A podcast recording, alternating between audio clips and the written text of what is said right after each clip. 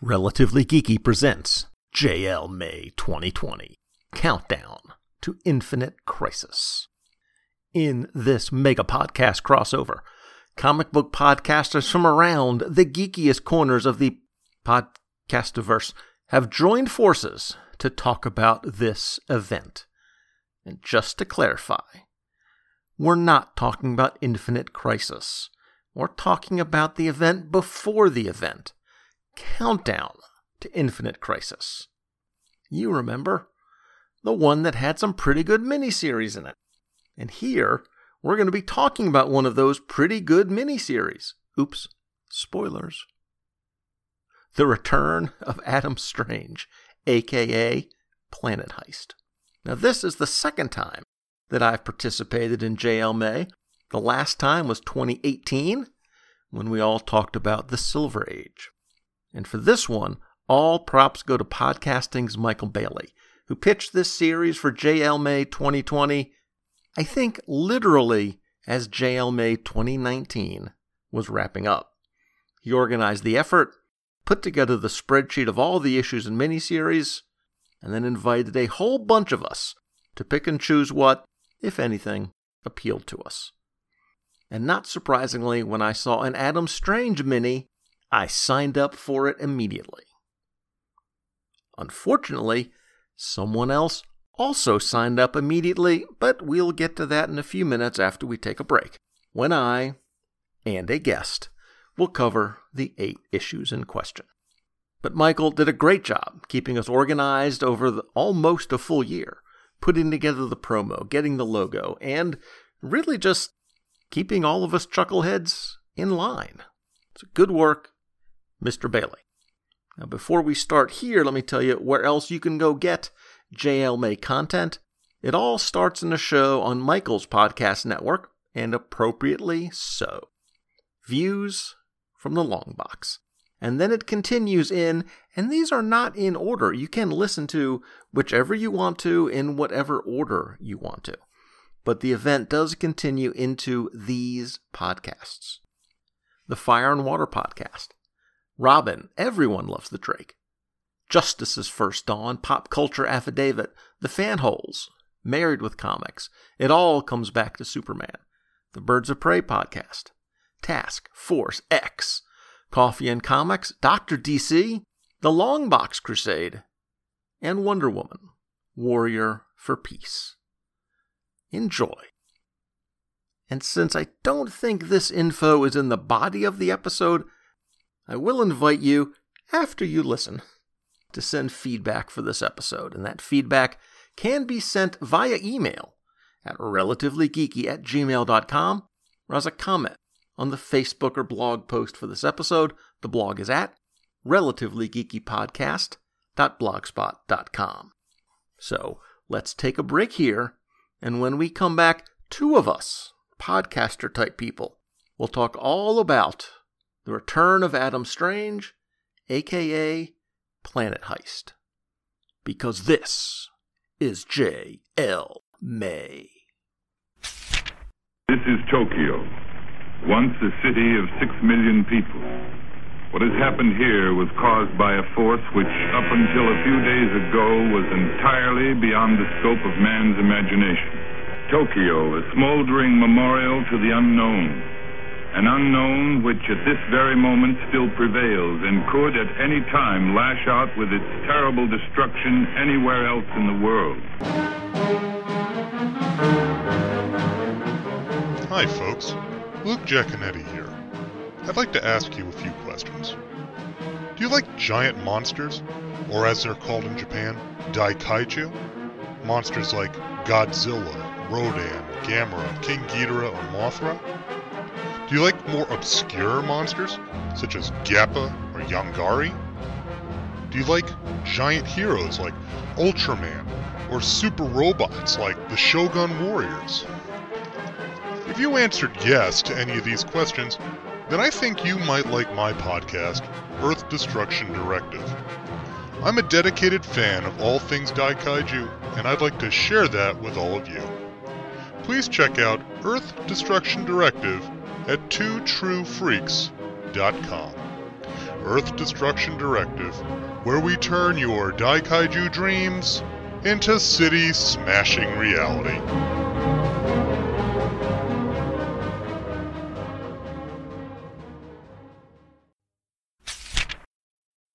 And we're back. And by we, I don't just mean me and all the Doctor Doom figures I uh, liberated from my office recently, since, you know, I'm not going to be there for a while. I mean me and a man who has been on the receiving end of social distancing ever since he learned to talk. and since then, he hasn't stopped. Ladies and gentlemen, it's Shag! Woo! Hooray! Yay me! I am so excited to be back here on the Relatively Geeky Network. It's very exciting. Thank you for. I thought after last time, I thought the restraining order was still in effect, but I guess with all the law changes, that uh, that got yep. that got washed away. So great. If I had to be quarantined on Skype with somebody, Shag, I'm glad it's you. wow! You bald faced lie that easily. That's Yeah, you amazing. know, it's a skill. So I have some questions for you. Yeah. Uh, you've already told the people at home um, what we're going to be talking about. Yep. I assume. I don't know because I wasn't. I wasn't invited for the intro, by the way. So I need to know though up front, how much did you pay for these comic books, sir? I paid three dollars and fifty cents. Three dollars and fifty cents. All right, I'm getting out the calculator here. All right, three fifty divided by eight issues is forty three point seven five cents. Inflation. So This is not the quarter bin. I I take issue with, but you know you This have a is- reputation. I know. I never stop being irredeemable just because I'm on somebody else's show. I cannot condone this ridiculous gerrymandering that's been going on for months on the Relatively Geeky Network. You have been campaigning for 33 cent books. You've been campaigning for 50 cents. Where does it end, Professor? Did 60 Minutes, you know, the show on CBS, did they ever change their format to be an hour and a half? No.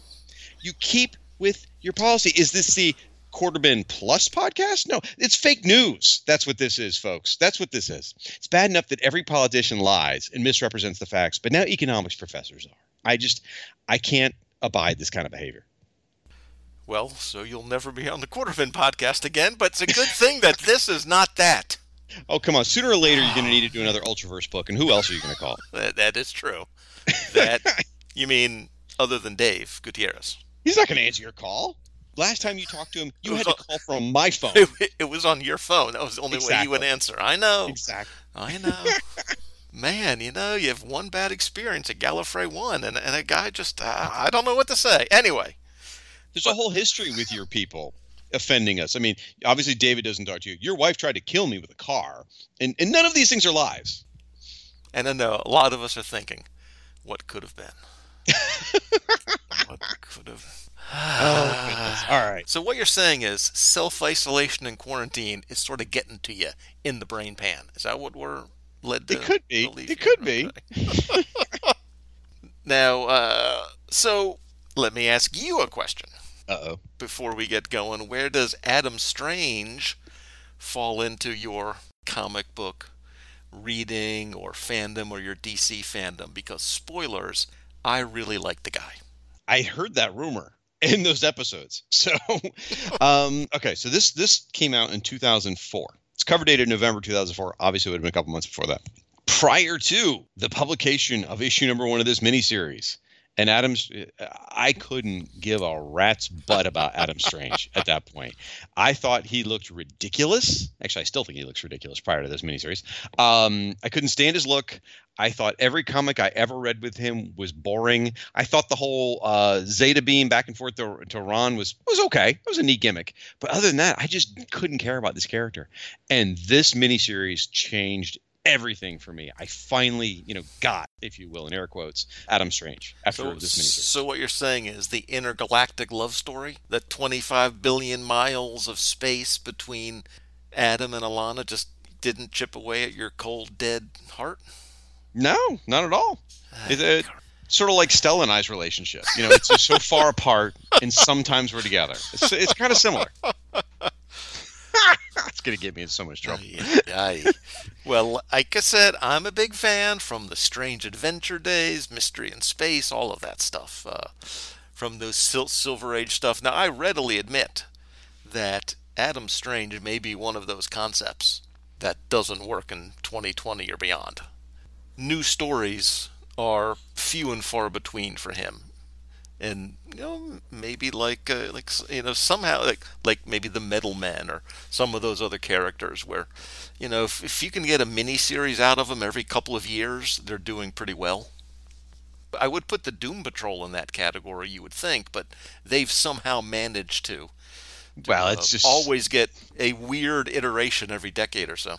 Yeah, that that that's why that works. But so I will argue with you, surprise, uh, that I don't think Adam Strange's days should be over because this miniseries and the subsequent Rann-Thanagar War introduced a very galactic hopping, high adventure, very modern, high tech version of Adam Strange. I mean, not really any different. Just put a polish on him, really, and put some high adventure stuff in there that works in our Guardians of the Galaxy That's true. post universe. I mean, I, mean- I, I like sci-fi in my comics, so Yeah, and, and and I read in addition to reading the Adam Strange miniseries, rereading I should say, I reread the Rann-Thanagar War this past weekend as well, which I actually liked a lot better this time around. There's a lot to love, and again, this, this sort of Guardians of the Galaxy sort of high adventure space, you know, cool super stuff going on. Wow, that's a whole lot of eighth grade descriptions, but uh, it, it I think there's a niche. I think it could work with the right writer. I'd, I'd love to see it.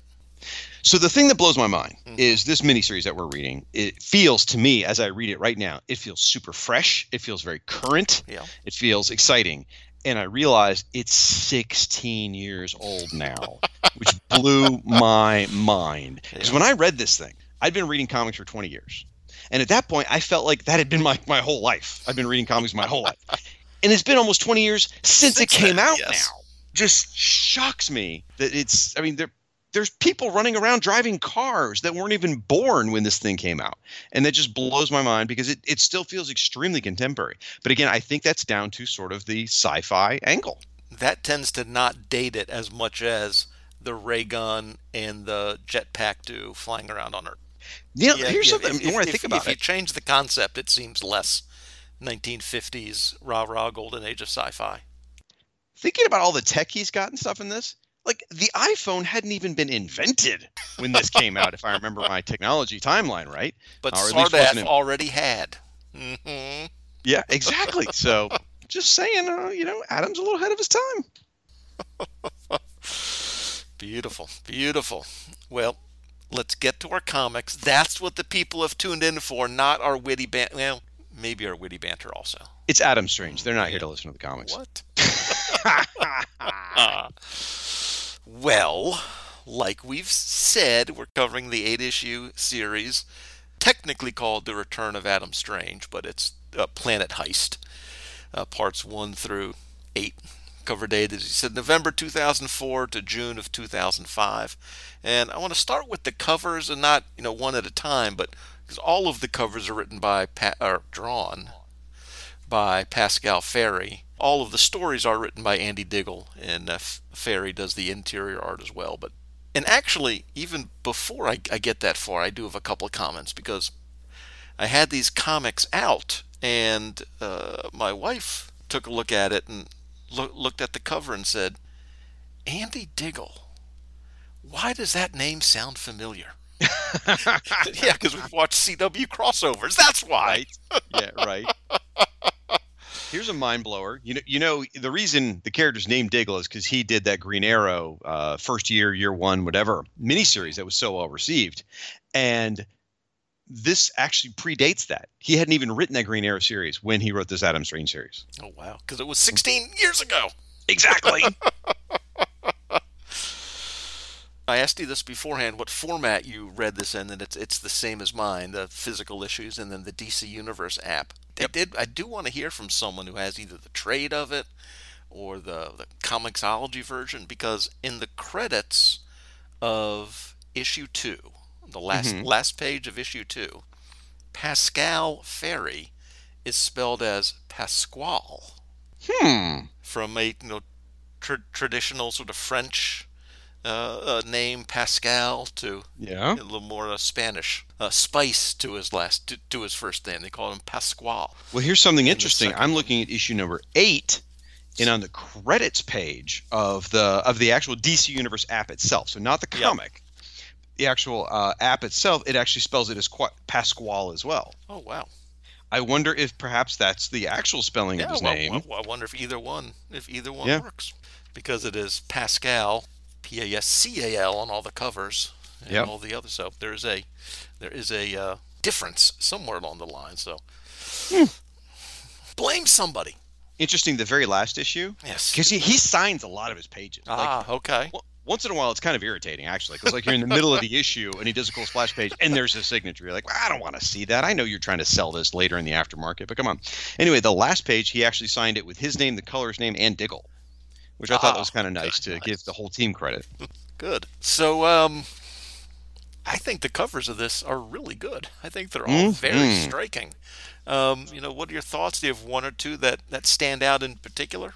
Absolutely. There's there's three particular ones that I like the best. Uh, issue one, two, and eight. Issue one is a close up of uh, his face with this new, you know, larger helmet, very sci-fi looking, uh, modern day sci-fi, I should say. Number two, he uh, by he I should mean Adam Strange, of course. Uh, issue number two, he's standing there. He's got his arms thrust back, his head back. He's like screaming, like you know, "Gone!" kind of thing. And you see, you know, a galactic map and Rann and it's missing, and it says "Lost in Space." And anything that says "Lost in Space" gets my attention anyway, because I'm a sucker for that old show. And there's, you know, there's a nice, cool space scape, scape behind him. And then issue number eight is just this great, beautiful, iconic shot. He's in the middle with all with the new armor, and he's got a million guns. And on one side of the and behind him, there's like a duo shaded. There's a bright area with the Rannian soldiers, and then there's a dark area with the Thanagarian soldiers. Which in number eight was so iconic that they ended up using that as the cover to the trade. Now, Oh. what covers do you like? I like number three just because it has that excellent pun. Mis- I've misery in you might. space. Come on, in the mystery in space font, even.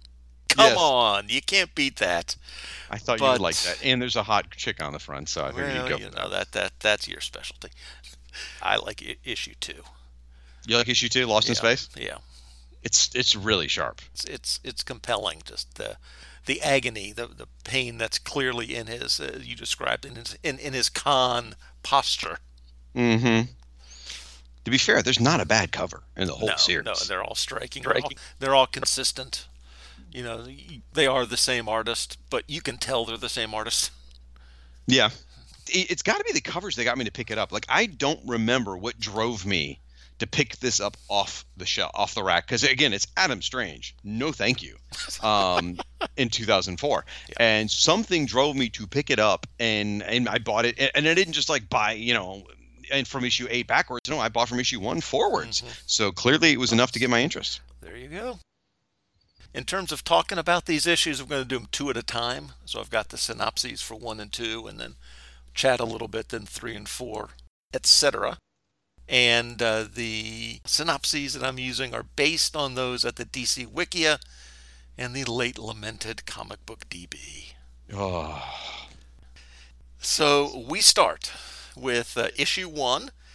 We have a disheveled Adam Strange, frustrated by his inability to see his wife Alanna and daughter Aleea back on Rann. He's been taken in by the Gotham PD, who are investigating an explosion that occurred at his house.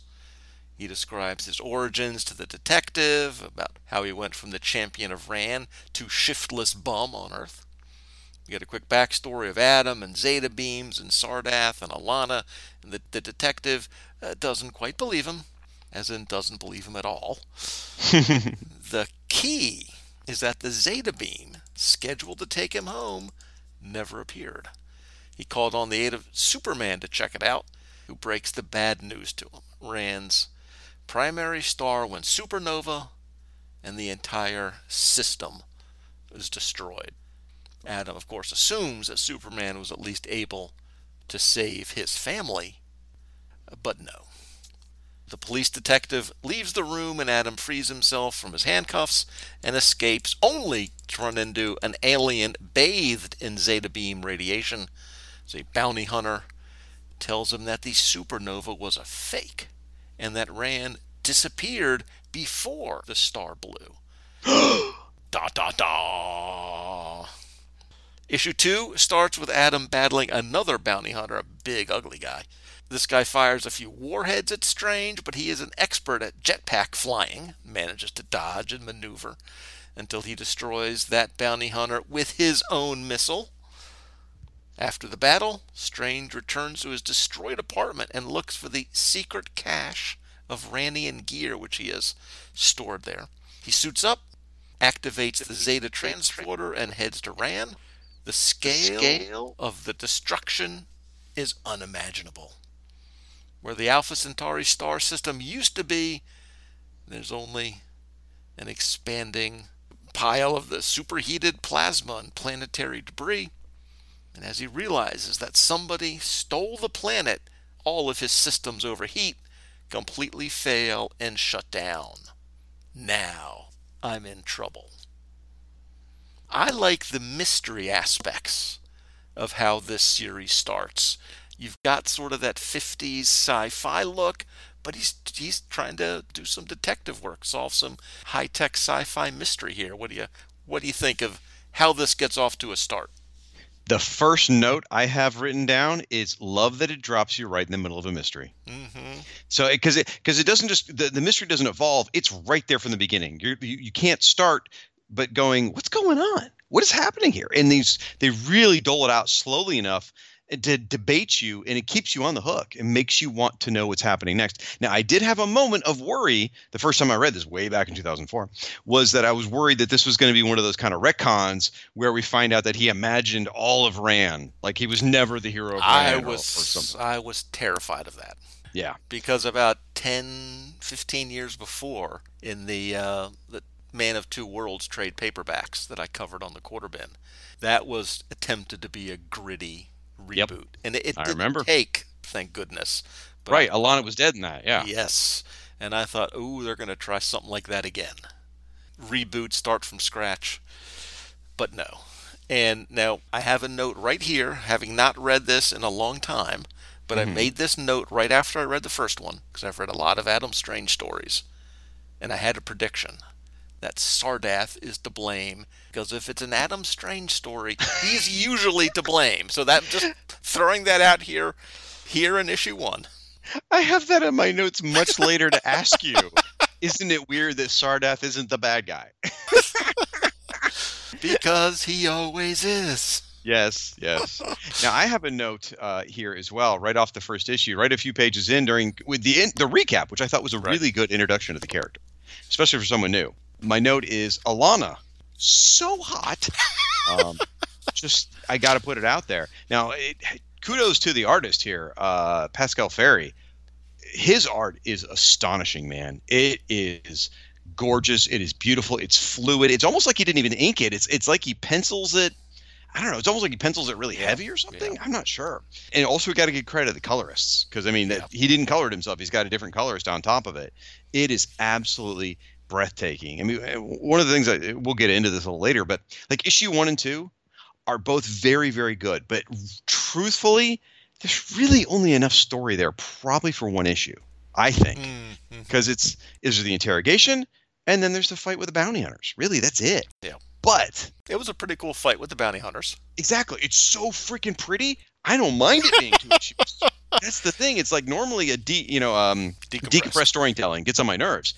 I don't care here because it's so you know, and there are scenes here that are completely uh, not pat, they're not padded, but there's scenes in here that don't have to be in here from a storytelling right. perspective. You could be like, okay, we could cut this down some. Truthfully, this miniseries, if you just hone in on the important beats, you could make it four issues easy. But I don't mind one bit. it's just, I mean, this is. Am I wrong in saying this is one of the most beautifully illustrated it superhero is. comics it I've is. ever? And, and I, you know, I, I'm I'm not an art aficionado, and that's part of why this stands out to me so much is that it's it's really quite different. Mm-hmm. There's whatever it is about it I can't describe, but it definitely stands out to me. You know, there's not a lot of humor in this, so I like the bit in the start of issue two where mm-hmm. they're having a fight in the sky. Yeah. And there, there's a plane flying by. Yes. And the pilot is just basically commentating. You know, if you look out to the left, you see the river. If you look out to the right, you see two guys in jetpacks fighting each other. You know, it's just like this is ordinary. This right. would be normal. Well, it is Gotham City, so you think about it. He's probably seen the Batplane, the Batwing, the Batcopter. He's seen all these things, right? And and there is a little damage done to a Wayne enterprise, to a Wayne property. but he says Wayne's got the money. Yeah, so. he can fix it. No big deal.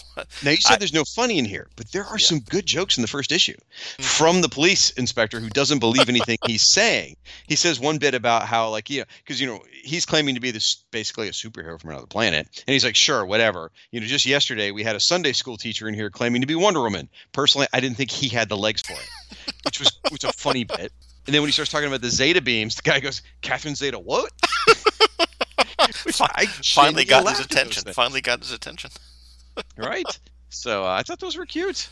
I thought the aliens looked great. The one chomping the cigar. I mean, because a lot of times when you try and push an alien to a very alien look, it doesn't always work. Sometimes it seems corny, you know. But look great.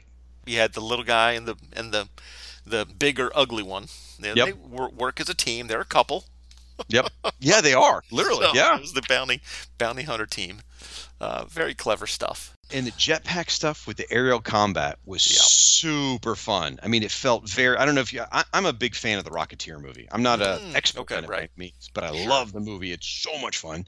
And uh, you know, in, in here, he, there's the whole running battle. You know, in throughout the two issues, like we're learning that he's he has knowledge about the jetpacks. He's doing math on his rate of descent and all this stuff, showing that he's a man of science and he's using aerial combat features.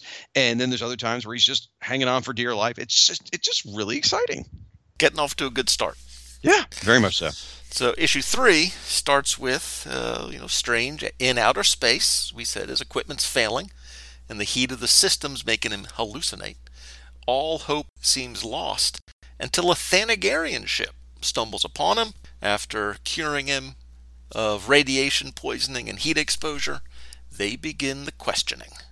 They return his gear, but only after installing a tracking device. While looking through the Thanagarian computers, Strange realizes that two star systems have been switched, and the hot lady captain of the ship attempts to reason with her Thanagar superiors to spare a ship in hopes of finding something in the other system, but instead they just want to execute him. And he makes a valiant attempt to escape, but is stopped and brought in for a trial where he is pinned with the destruction of the Rann star system. And I got to give the Thanagarian government credit. They are way more efficient than any other government because he is quickly found guilty and immediately prepped for execution. Um, I don't know that credit is the right thing. I mean, Something have you about heard that the that's expression? impressive. Have you heard the expression kangaroo court ever before? I mean, I realize they're birds, not kangaroos, but I'm just saying there's a little bit of that going on here. baby. so in issue four, he has been sentenced to death. Uh, moments before being decapitated, he's suddenly teleported out by the hot commander of the ship that found him. I'm sensing a pattern. What? she returns his flight suit and demands that he exact vengeance on the people responsible for the supposed destruction of Rann. But we also learn that she has a secret master. After zeta beaming to the Hydra Nebula, Adam finds a research station inside of which dwell, are you ready, Shag? The Omega Men! oh, those guys. They take him in, explain their situation. They've got a precog on the team who's been having visions about a world ending Omega event. And they think Adam Strange has something to do with it. Also on the ship is some kind of massive structure with a containment field or in, inside a containment field. Strange manages to break into that, but uh, before there can be some uh, analysis, their precog attacks one of the other Omega Men. Da da da. One of the things I liked is this interstellar rivalry between Mhm. Rann and Thanagar that they've sort of developed over the years. Because that was not, I don't think, the case in the Silver Age. My impression is I, they, Hawkman and Adam Strange. I, th- I think they more often than not fit the mode of well, they're both heroes, so they're probably best friends Mhm. that like always happens. But I, I, you know, so I'm not sure where this planetary rivalry sort of got got seeded into it. But I kind of like it. It, it I I think it adds a adds some nuance that we have heroes on Earth who could also be rivals. you fail as my Adam Strange expert because that was one of my questions for later is where did this rivalry start? I was guessing the pages of like a Justice League comic probably Probably. because that's where you would get Adam Strange and Hawkman both, but I, I don't know the origins of it either. I'm not sure if it's part of sort of, you know, re-engineering Hawkman to be tougher and rougher. Or interesting. Look, I've, I've got Jack and Eddie on speed dial. We need So do answers. Okay. and uh, you know, Thanagarian's not really a fan of Earth either, often. So I just I do kind of like that. But uh, most importantly, in this issue, we meet Wing Commander Shri Valkyr. Now I'm just curious, how would you rate her, like, I know her appearance or her uh, attractiveness? All right, folks, let's take a, a couple steps back here, real quick, and understand that this question the professor has asked me is, I believe, the genuine whole reason I'm here. Uh, in all the discussions we've had, this question seems to keep coming up. I think there's some sort of fixation going on on Thanagarian Wing Commander. I call her Valkyrie, but you're probably right. Probably is Valkyrie. Sure, yes, she is sexy because she's pretty much naked and she's got all kinds of sharp edges and and stuff like that. But for me, it, it's really like sexy in a like a, an Aeon Flux kind of way, if you would agree. I don't know, or, or heavy metal or something. That's how I see it. Yeah. And it doesn't do much for me. Whereas instead, the hallucination he had in this issue with Alanna. By the way, I forgot that. Did I mention that she is so hot? Did I? Did I say anything about that? Pascal Ferry knows how to draw women Yes. and make them sexy. I would just say uh, Alanna all day long over Valkyr, without a doubt. So the again, if you dig Aeon Flux, this lady is for you. Yeah. I promise you. So, Also, one note I made after reading issue three, mhm. I'm starting to think maybe it's not Sardath. I'm just I'm just gonna keep a running just a running note of my, my thoughts as I was as I was reading this. I was not convinced it wasn't Sardath until I finished issue eight of the Rann Thanagar War. Because I was convinced even in there they might reveal he was behind everything in the previous miniseries. I was like, I, I, And- I'm waiting. And there's still a chance we could retcon that. So he true. was. That's we could decide in 2020 that he was in fact behind Yep. it all. I Yeah. will say this is the first time that the Omega Men have ever held my interest. I was going to ask you about that. Uh, I seem to remember uh, certain uh, Who's Who podcasts where Omega Men not necessarily your favoritist team No. ever. Not even remotely. And I've tried to read issues of their comic, and I don't like it. And it's uh, it's rough. And so this is the first time that uh, I I have found a version of the Omega Men that I didn't like. My stomach didn't cringe at the the aspect of. They're pretty cool. They're pretty interesting. Although I will say, issue four, while it was still fun, issue four specifically is where I really did feel like it's kind of a spinning its wheels issue. Mm, Like the, this whole plot of this other space station that they're they're investigating and what happens issue quite honestly in issue five as well. I don't want to call it padding because it's not. It's interesting and it forwards some plot points. But if you're really trying to cut the story down, you could have cut four and five super easy. Now you found an article interview with Andy Diggle, It was, it was an uh-huh. interview with Andy Diggle. Yeah. and that explains perhaps why the Omega Men and some other folks ended up in this series. Yeah. What really started me digging was I, I wrote up all my notes on this thing, and there's a couple of like patterns I started to notice. One of which was uh, when we get to issue eight, I'm peeking forward a little bit, but there is a hard left turn right at the end, and it and it ends the miniseries. The, the story feels complete, and then the last few pages you have this hard left turn that says, "Oh no, wait, it's a cliffhanger," and you're like, "Where did that come from?" So I started thinking about which, which then leads into, by the way, uh, a lead up to Infinite Crisis. So I started doing some research, and, and I found all kinds of interesting information, specifically uh, an interview, as you said, with with Andy Diggle, done just last year about this miniseries. And and what he said was basically he was charged with uh or Dan offered in the book. And they said basically what they want to do is just dust off these characters, make them a little bit more modern, a little more user friendly. So he's not really reinventing Adam Strange. He's just making him a little more modern. So that's what they did. But they also gave him this laundry list of stuff they that they wanted, or they, at least being editorial or Dan they wanted the Omega Men in it. Uh, they wanted the Dark Stars in it, and we'll talk more about Dark Stars a little bit later. Well, all right. How much do you want me? I'm just kidding. Uh, so I'll talk about that in a little bit. But yeah, they wanted the Dark Stars, they wanted the Omega Men, they wanted the villain, uh, and we'll get to it. He's the the villain was specifically handed to him, and he thought, "Wow, this guy's super cheesy." So he went and did a bunch of research and tried to figure out how to make him not cheesy. Basically, before he'd even written the first page, he was given a whole bunch of stuff, and he was told that this was going to lead to something else. And when we get to issue eight, we'll talk more about Right, that. But yeah, right. so um, that's why you see the Omega Men in here. That's why you'll see these other characters. You know, sometimes we feel or we assume, we imagine that we see the hand of editorial directing a writer. Mm-hmm. It's good to hear that confirmed. that that Well- really does happen. keep in mind this is 2004 i mean this is when uh well it apparently got worse around 2011 but dc you know there was a really strong editorial hand for quite a while there yeah. and you know I mean, I mean, That can work. I just Yeah. it's it's it just the fact of it being confirmed is is interesting.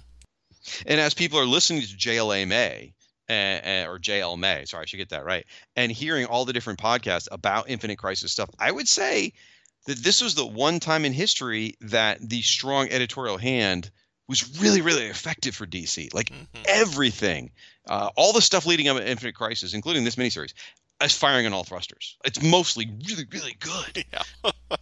and uh, and it's just later that it went to a really darker place.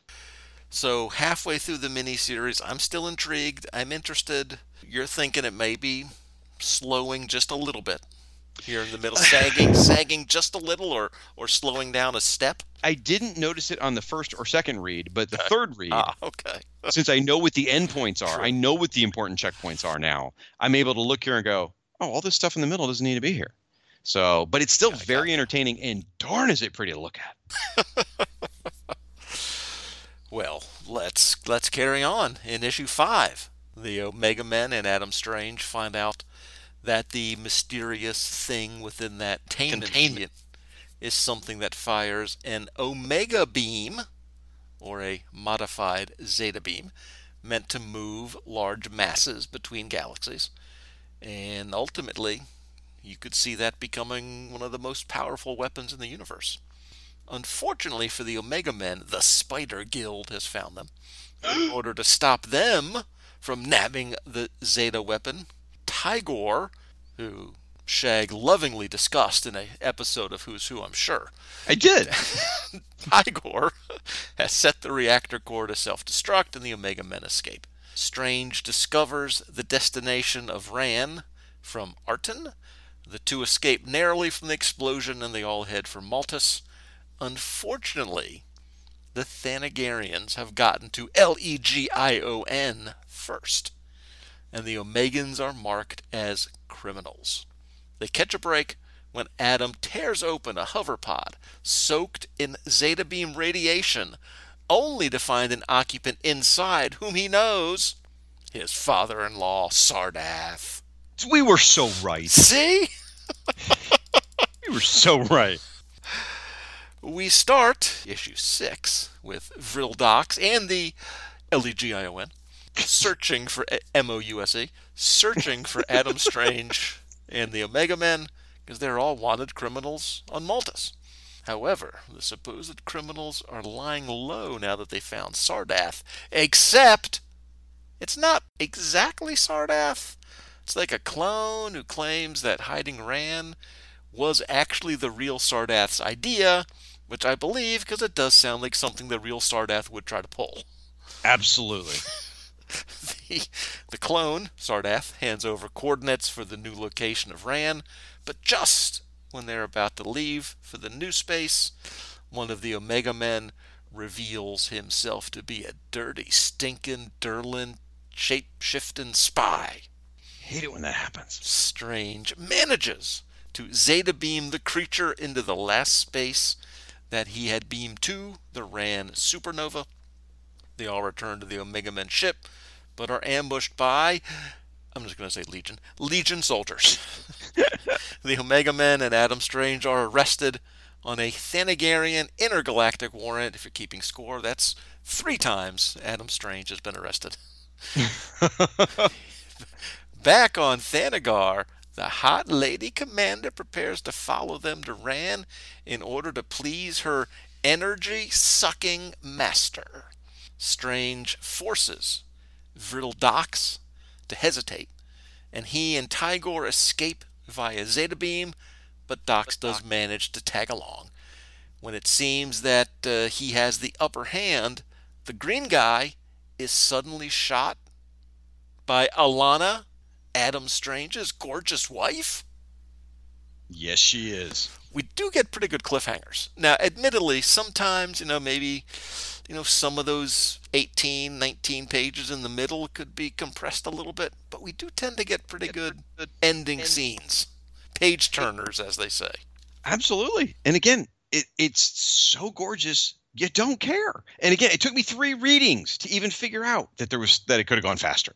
Yeah. So One of the things I like about Adam Strange is that he is a you know classic sci-fi character, but he's also part of a family.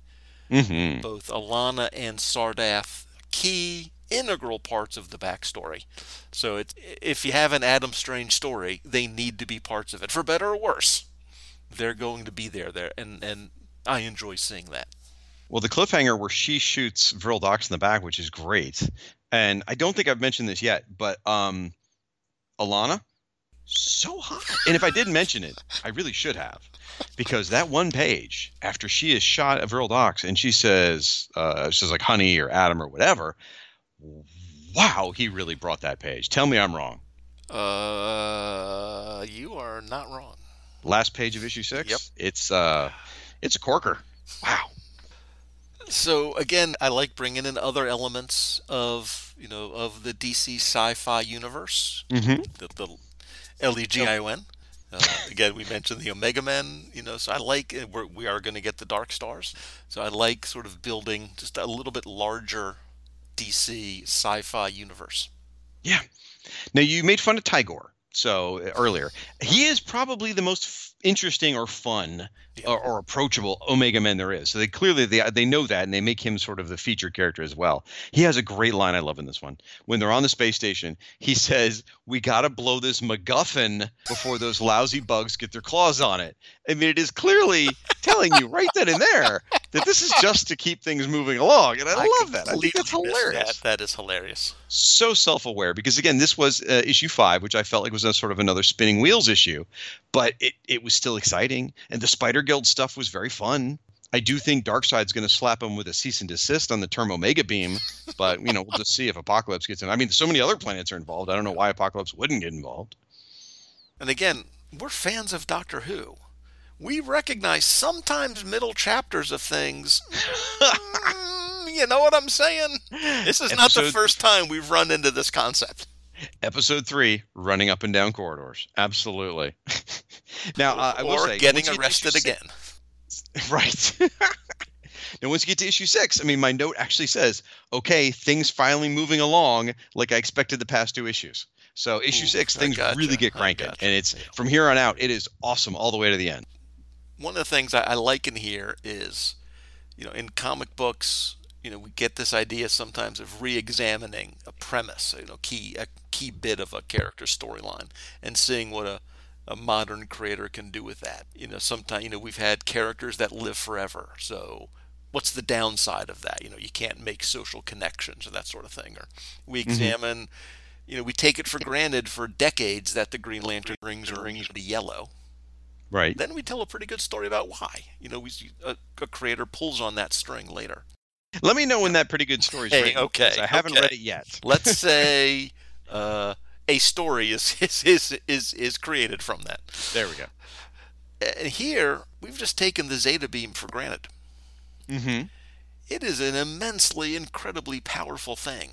It's kind of surprising it hasn't become Yeah, uh, center of an intergalactic war before now. exactly. But he never. Sardath never built one though that could teleport planets before right that. exactly but i i like the idea of you know we've had this concept laying around for 50 years of this zeta beam what else could we do with it Yep. you know or what else could a character in the story uh, do with that knowledge so it sort of comes out of the blue but but it's it's in the dna of the character I do have some questions about the Zeta Beam, but I'm going to hold it till after we finish issue eight, discuss, because there is some usage of it in there. I kind of go, huh, hmm, beam me up scotty um, yeah, yeah, that's in my notes.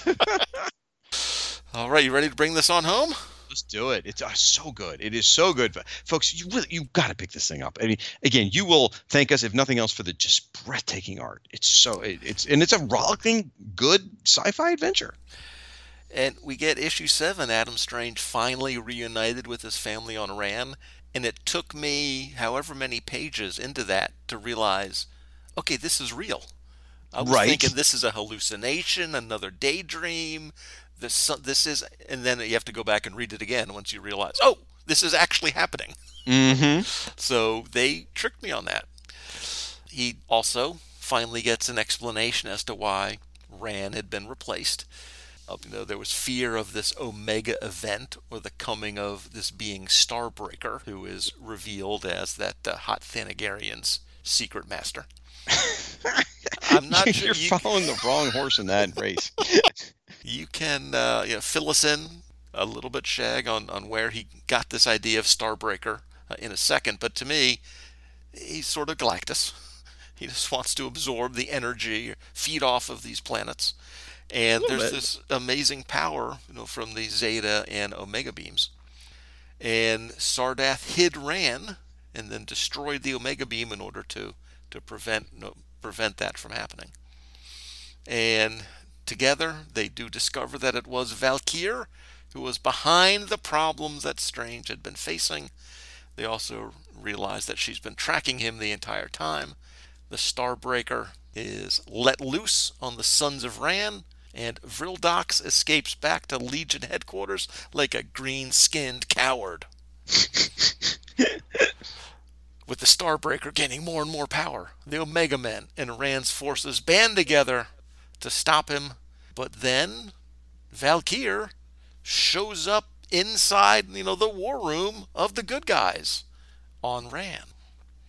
And then in the finale, issue 8, the energy vampire, Starbreaker, absorbs the energy of Rann's three sons and now sets his sights on the planet itself. Meanwhile, Adam and Rann's defenses work to battle the Thanagarian warships who are there. But when all seems lost, a Legion assault fleet and the rest of the Omega Men arrive to fight this, you know, death cult. Because Vril Dox was, in fact, not a coward. He left to get help. Combined with the power of the Dark Stars, they take the battle to Starbreaker. As the new guys create a diversion, Adam Strange destroys the Thanagarian warship single handedly with a little Zeta Beam shenanigans. Mm-hmm. Once he realizes that the warship was a diversion itself, he rockets back to Sardath and Alanna to save them from Valkyr. After Adam can't pull the trigger on the hot Thanagarian, Alanna steps in and delivers the killing blow. Woo! Meanwhile, the Dark Stars are defeated and Rann retreats, but not back to their planet. They send the planet to an entirely new galaxy. Unfortunately, they've ended up in the Thanagar system. Even worse, a grenade destroys the Omega Beam, trapping them there. And even worse, Thanagar's gravitational balance has been tipped, throwing Thanagar towards its own sun. The end, which are words that should have appeared four pages sooner. As soon as Valkyr died, that was really the end, and this is the denouement, the lead in to the next set of stuff. Yes. So, I like stories that have beginnings, middles, and ends, not beginnings, middles, and to be continued. Yeah. So, again, if yeah. you stop reading four pages early, it has an ending. yeah.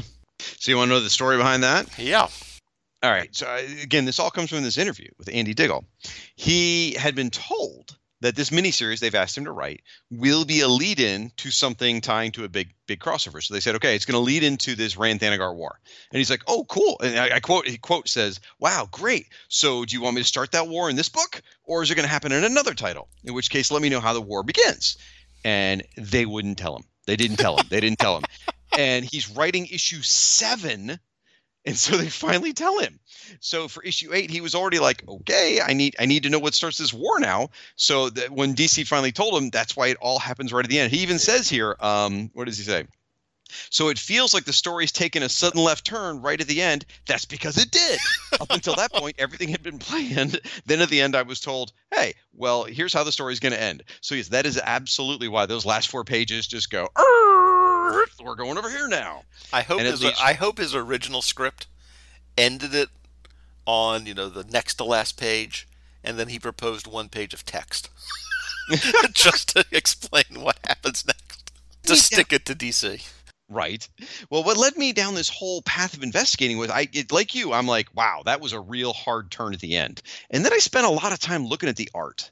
And if you look at the art in those last four pages and you ignore the word balloons, you could actually tell a different story there. Mm, So it's possible that if they were doing this kind of Marvel style, I don't know, that he may have already drawn the art before he even knew how he was going to write out the ending. right. So, because yeah, it's a lot of it, it's a lot of talky talk and And- narration boxes and and staring off into the distance. I Right. mean, there's there's nothing there that couldn't have been like, well, we did it, we survived, we're going to keep going, you know, or something like that. it's one of those scenes in the movie where you're shooting the character from behind and you're hearing their voice. In ADR, Wait a minute, that was filmed eight months after. I'm positive. exactly right, exactly. That is So it's not a bad ending. It's still No. very exciting because it leaves you going, "Oh, wow, okay, this war between Thanagar and Rann just got bad." And and I read I reread the Rann Thanagar War immediately afterwards, and I remembered back in 2005 when I read it, I was kind of like lukewarm on it. Reading it now because it's it's written by Dave Gibbons. Okay, that's good. Okay, yeah. It's drawn by Ivan Reis, dude. Nice. Like, wow, okay, that's really good. And it's a pretty darn entertaining read. However, guess what? Last issue, right at the end, after you think it's like you said, a beginning, middle, and an end. Oh, and a new beginning, it takes another hard turn, which leads you to Infinite Crisis. So this So- isn't so this one that we've done isn't even the countdown to Infinite Crisis. It's the countdown to the book that's going to be the countdown to Infinite Crisis. Yes. So why are we covering this? Other than it's really good. It's really good. I'm going with that. Uh, We claimed it first. Yeah, I guess so. I mean, Diggle Diggle does say in the interview that um, is, this was a you know, he was told it was going to be a lead into that, but it made me wonder. You know, when before I read that article, I did write down was this really planned as a lead up to Infinite Crisis, or is it just serendipity? And I think it, it's a little bit of both. You know. Yeah. So, all right, I've got notes on this issue. First thing was I did notice something in this issue that I hadn't noticed in the other issues, especially uh, the scene where Adam's reunited with his family. Alanna is smoking hot. Uh, you should take note. you of that. hadn't noticed that before. I had not noticed that before. Um, this guy does not know how to draw her unattractively. Woof, beautiful.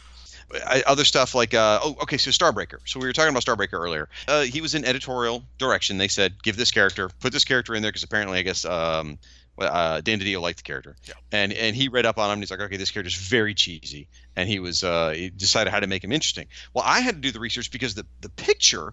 who- Do you remember who they showed? Like when they're telling the recap, who uh, Starbreaker was fighting? No. Firestorm. Close. Blue Beetle and Booster Gold. Oh, that's right. I did see that. I did And see I, that. for those of you at home who don't know, I do a podcast called Justice League International, Bwahaha podcast, all about these characters and their bromance. And so I was like, what the what? So I got on the Google, started doing the research, and I had forgotten, yeah, uh, it's not actually in my beloved Keith Giffen, J.M. DeMatteis era. It's actually the issues by Dan Jurgens that immediately follow Ah, the okay. Giffen DeMatteis era. They fought Starbreaker. So I completely forgot. So this, uh, in theory, that's this would be, I guess, Starbreaker's next, you know, major appearance. Well, I would say se- issue seven. Uh, I felt like issue seven was very solid. I felt it was great. Uh, Things got moving forward. There was lots of explanation. The action began. Seven was great. Eight was fantastic as well. I loved the fight. Lots and lots of exciting stuff with the fight. You mentioned the shenanigans with the Zeta beam. We have to talk about. it. Because he, yeah, he he zeta beams the Reactor core. the reactor core into the middle of their ship. I don't think you can do. You can't control it. It just happens. Right, exactly. it just I- snatches you from one galactic point to another ha- you- galactic You, point. You have to be in the right place at the right time. So he teleports from outside the ship into the reactor core, then teleports the reactor core to the bridge, and then teleports out of the ship. Basically, you said Star Trek, and that's actually what I have in, or you said beam me up, Scotty. My note says it's just like a Star Trek teleporter at this point. And uh, it was cool. It was amazing, but I don't think it works that way. It's supposed to be so pretty you wouldn't think about it, and so dramatic, and so oh yeah, this one guy he did this. Yep. That th- those were the emotions you're supposed to be having. Not what, what, what. Yep. so we mentioned the Dark Stars, and yes, in that same article, uh, Andy Diggle does reveal that he was told to put the Dark Stars in the story with the specific purpose to kill them. Uh, so that maybe someone else could reboot them later down later on. My note before I'd read that article was the Dark Star's death was very sad, and sort of like uh, the old adage: if a Dark Star dies in space and no one's there to see it, does a fanboy really care? no, they don't. It's the Dark Stars, Yeah, folks. exactly. Yeah, of uh, of all the sci-fi elements that are in this story, they are easily the most disposable. Yeah, So they, quite literally. they served their purpose. Yep. so um, Alanna again, last issue, super hot, but also super capable, taking down the wing commander. That made me very happy. That was very cool. Especially after that, you can't shoot a woman, Strange, and then the other Strange does. Well, and I think Adam was a little hesitant, and and you know, Valkyr knew that. and, and I think that was needed because so far in the miniseries, Alanna had been shown to be fairly, you know, well, she was she was, you know, his, his heart's desire for a long time, and then once she shows up, she was kind of in a passive role. And the Alanna I remember is a bit of a butt kicker, Yeah. and so I I, I was happy to see her take action and be part of the resolution of the plot um, because I felt like you know, she she really does deserve. I mean, she's she's a cool star too, from everything I remember. hmm It should be written as a you know 50-50 partnership. Yeah, they, I mean, they really try to do that years later in the Justice League United book. Uh, I love Jeff Lemire, but I, I I never did quite feel like that. That was Adam and Alanna. It it was them walking around in their names and their clothes, but it never really felt like them to me. Yeah, I mean they're not exactly Katar and Shiera, but you know, a, a, a little bit like Ralph and Sue, maybe. Yeah, no, I'll give you that. Sure. So I have questions for you about Okay. Adam Strange and things along those lines. Like for example, would you what did you the armor? I mean, that's a big thing. They complete after all these years, you know, however long it'd been, 50 years, 40 years, whatever, redesigning Adam Strange's armor. How do you, as an Adam Strange purist, if you will, or, or fanboy, what do you how do you feel about it? Does he have a jetpack? Yes. Does he have a ray gun? Yes. Does he have a fin? Yes. Is it white and red? Yes. Nothing else matters to me. That Perfect. that's enough. That's enough. Yeah. That is I- the answer I'm looking Some some of our comic book colleagues get hung up on details that, that maybe a little too uh, detailish for me to notice. Gotcha. You need to get the big things right. I do think that this new costume design is what made me like the character so much, or what made me give the character another chance. Let's put it that way, because they did revert him back to his old school costume in was it the Holy War? I can't remember. Somewhere down the line, they reverted him back to the the skin tight leotard or whatever, and my eyes just glazed over. I get that. Like I I get that. I stopped caring because it looks, and part of it's you know Pascal Ferry here, but part of it, but also Ivan Reis made it look great too. It's a great redesign. It looks really modern and cool, so uh, I, I love it. Yeah. So we get Sardath with his electronic eye, which looks really cool in here, which is gone by the Rann Thanagar Yeah. War, by the way. Okay. Well, so I was hoping it would be there. So uh, as again the uh, Ad, the Adam Strange sort of expert here. fan. Did you? What, respecter. Respecter and fan. There we Not go. That's expert. nice. That's a nice way to put it. Uh, do you feel like there's there's major retcons going on here? Do you feel like these are faithful representations of the characters? Do you feel like this is an Adam Strange story, even though Sardath wasn't the bad guy? Again, I am mellow and laid back about these things. I'm not one to say that's not my fill in the blank. Or my favorite is to use it in, in this analogy. Adam Strange would never do that. Uh, I just read the issue he did. that is to me the silliest thing I've ever heard anyone say. That's funny. Um, I am laid back about continuity, laid back about you know. It, again, to me, they're they're just core elements that have to be there, Mm-hmm. And that uh, you know applies to any character. I do not get lost in the weeds. This is coming from someone who has a background in accounting. and I do not get lost in the weed, and you know has a meticulous record of my entire of my comic book collection. Right, I care about details in some things, but it doesn't matter to these things. And, and maybe that's because you know one of my first uh, fictional loves was Sherlock Holmes, Mm. and Arthur Conan Doyle was not a real big believer in continuity. you know, Watson's uh, ar- army regiment, his war uh, injury, you know, floated around his body. his history with women varied from story to story, whether he was married or not married or had girlfriends. What Sherlock Holmes knew and didn't know varied from story. You know, maybe it's uh, maybe it's uh, being raised on those stories, where continuity mm, not a high priority. yeah. Bled into me, so continuity is not uh, not a high priority. I I want a story that's enjoyable, and this was a very enjoyable story. Which I think is a perfect reason why you're an economics professor and not an auditor with that accounting background of yours. So one of the things you asked me to do is bring some context to Yeah. the story. So this all is right, J.L. May. This is we, we need a little Infinite Crisis talk. We need a little little uh, where this fits into the DC universe of 2004. So to give you some picture on the creative team, you know, Andy Diggle. He, at this point, he was still fairly new to mainstream comics, which is really surprising. Uh, he had really only been writing for the main, the big companies for about 18 months at this point. He had done some Hellblazer. He was really known for Losers. He'd done some Swamp Thing, and then comes into this. You know, again before that Green Arrow miniseries, which really helped break his name. Uh, Pascal Ferry actually had been in the business since 1993. So I'm really interested. I I, I recognize his name, but I don't remember ever seeing anything like this. So I want to go back and look for some of his other stuff because I found it fascinating. Now, as far as Adam Strange goes, it had been about four years since he had really been featured prominently, and that would have been like in the Starman series. He was in there, and he was in a JLA special. It was real important. He had some cameos and some other appearances, like in Impulse and Superman and Green Lantern, stuff like that, but nothing significant. Then you get this miniseries, which is technically at the time was just called Adam Adam uh, Strange. Planet Heist was the interior name, but eventually that became the na- tra- name of the trade paperback. It's been called Planet Heist ever since. And check this out. So issue number eight of this miniseries comes out on May, I think it was May 11th or something like that. The same day Rann Thanagar number one comes out. Talk about symmetry. Perfect. Wow.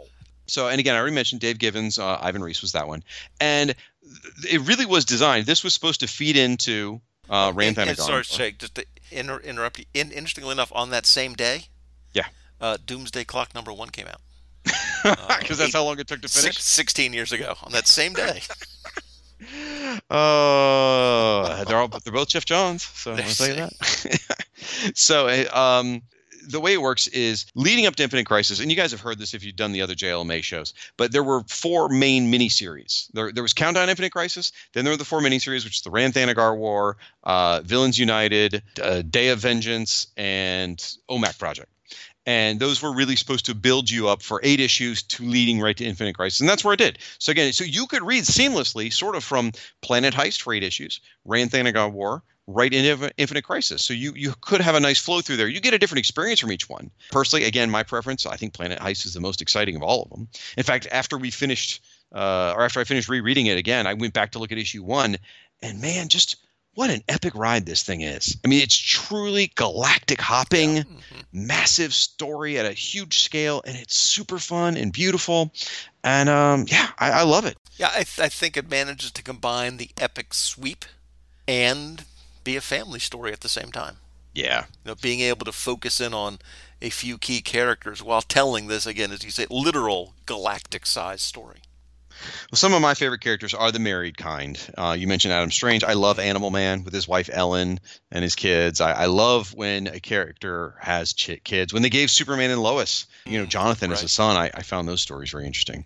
So I'll, I'll leave us on one more thing. So in that same interview with Andy Diggle, he actually said he had a sequel to this miniseries in mind. Oh wow! He says the um, the ending wouldn't have been uh, Adam saving Rann by using the Zeta beam to go off to um, the the Thanagarian. In fact, I wonder if this is how it was originally written. By the way, it got changed. Uh, in his version, they didn't go to the Polaris system where Thanagar is. They went to some unknown system, and he doesn't know where they were. And just to stop the bad guys from finding it. So the way the new ongoing, because he had an ongoing series in mind, it would basically be Adam Strange roaming the universe trying to find Rann. Like he Right. sent Rann away and didn't go with it. So he's trying to find Rann, trying to find his family. One lone man, a quest, sort of, and he says sort of like Swiss Family Robinson in space. Perfect. That's That would have been pitch. what a great awesome. pitch. Yeah. Mm. So I really appreciate the opportunity to revisit this series because I have been meaning to for a long time, Alan, and uh, I just I I loved every bit of it. it and so much you know, fun. and and not to be too uh, you know self-serving for our JL May colleagues, but here's the thing: I was still out of comics at this point, really, so I haven't read a lot of these. I've read Adam. I've read this one maybe six, seven years ago because I'm an Adam Strange fan. You know, I, got didn't know the, that. I, I got the, I got the trade, but I was out of comics till probably 2007, 2008, from the mid 90s. Now, to be fair, if you're going to be out of comics for any decade, that was a pretty good decade to be out of comics. But it, it, it means that Villains United and some of these other ones that you mentioned that I, that our colleagues and friends will be getting to are going to be first reads for me. oh, okay. But uh, definitely really enjoyed this. And again, I can't speak for the whole crossover, but I think we may have gotten the best end of this deal. Well, I, I don't want to promise that just yet because I'm not 100% sure because I, I promised Michael Bailey I would help a lot on this JLMA crossover. So I actually have many more episodes within the crossover to record. So what you folks at home don't know is that Alan and I are recording this in 2016. So getting ready for the 2020 JLMA. So I'm not exactly sure which episodes I'm going to be on. So I don't want to speak ill of anything too much because I might be part of that uh, that crossover. So as you're listening to JLMA, uh, listen to me rave about how good the other stuff I, I read is as well. All right, well, have yourself a happy JL Shag. I mean, so, what is it? You know, appreciate you uh, joining me for this jet-packed journey through space. So, where else can our relatively geeky listeners uh, find you? Well, the primary place is over on the Firewater Podcast Network. There, I host shows on Aquaman and Fire, or co-host, I should say, shows on Aquaman and Firestorm, or Who's Who, or Digests, or uh, Justice League International, all that kind of stuff. And, all and kinds the of good thing is that you know you are so particular and nailed down to a format. On that main Fire and Water show, the only thing you ever talk about is Aquaman and Firestorm. You never talk about it. You never change the premise for your show. Because evidently, if someone decides that, you know, maybe 10 years of inflation, I can spend a little bit more on a comic, but no, that's that's out of the question. Sorry, what were you saying?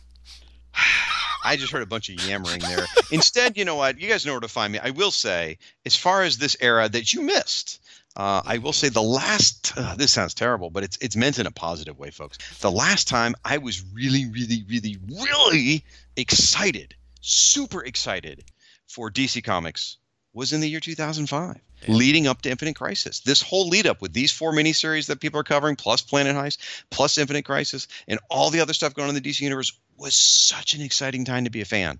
I remember being on message boards and things like that. You know, we used smoke signals back then too, but just communicating with other fanboys and legitimately being excited, wanting desperately to know what was going to come out in next week's comic.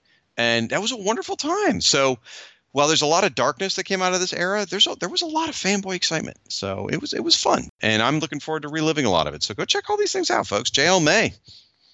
Always good to talk to you, Shag. And to you and to everyone, happy JL May.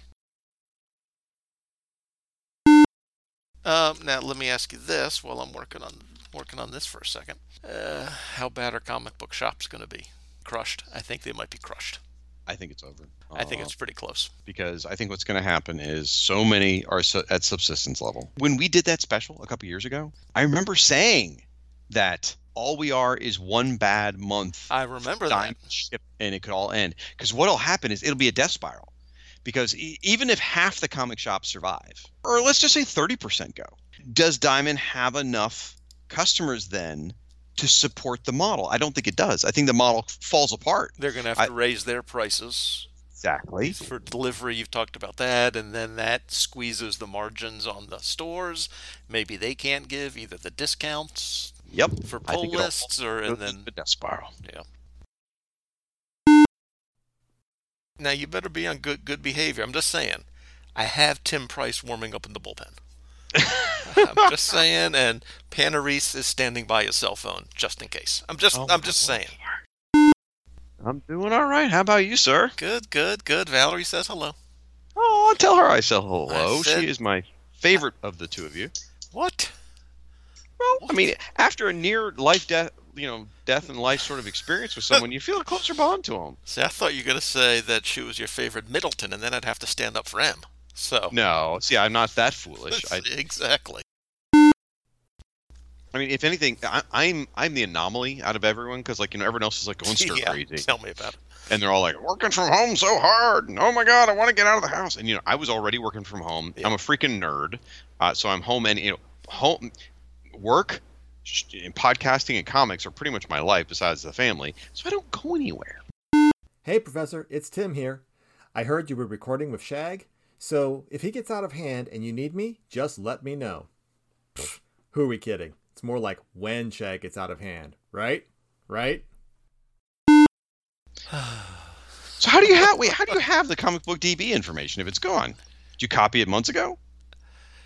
Okay, this is embarrassing.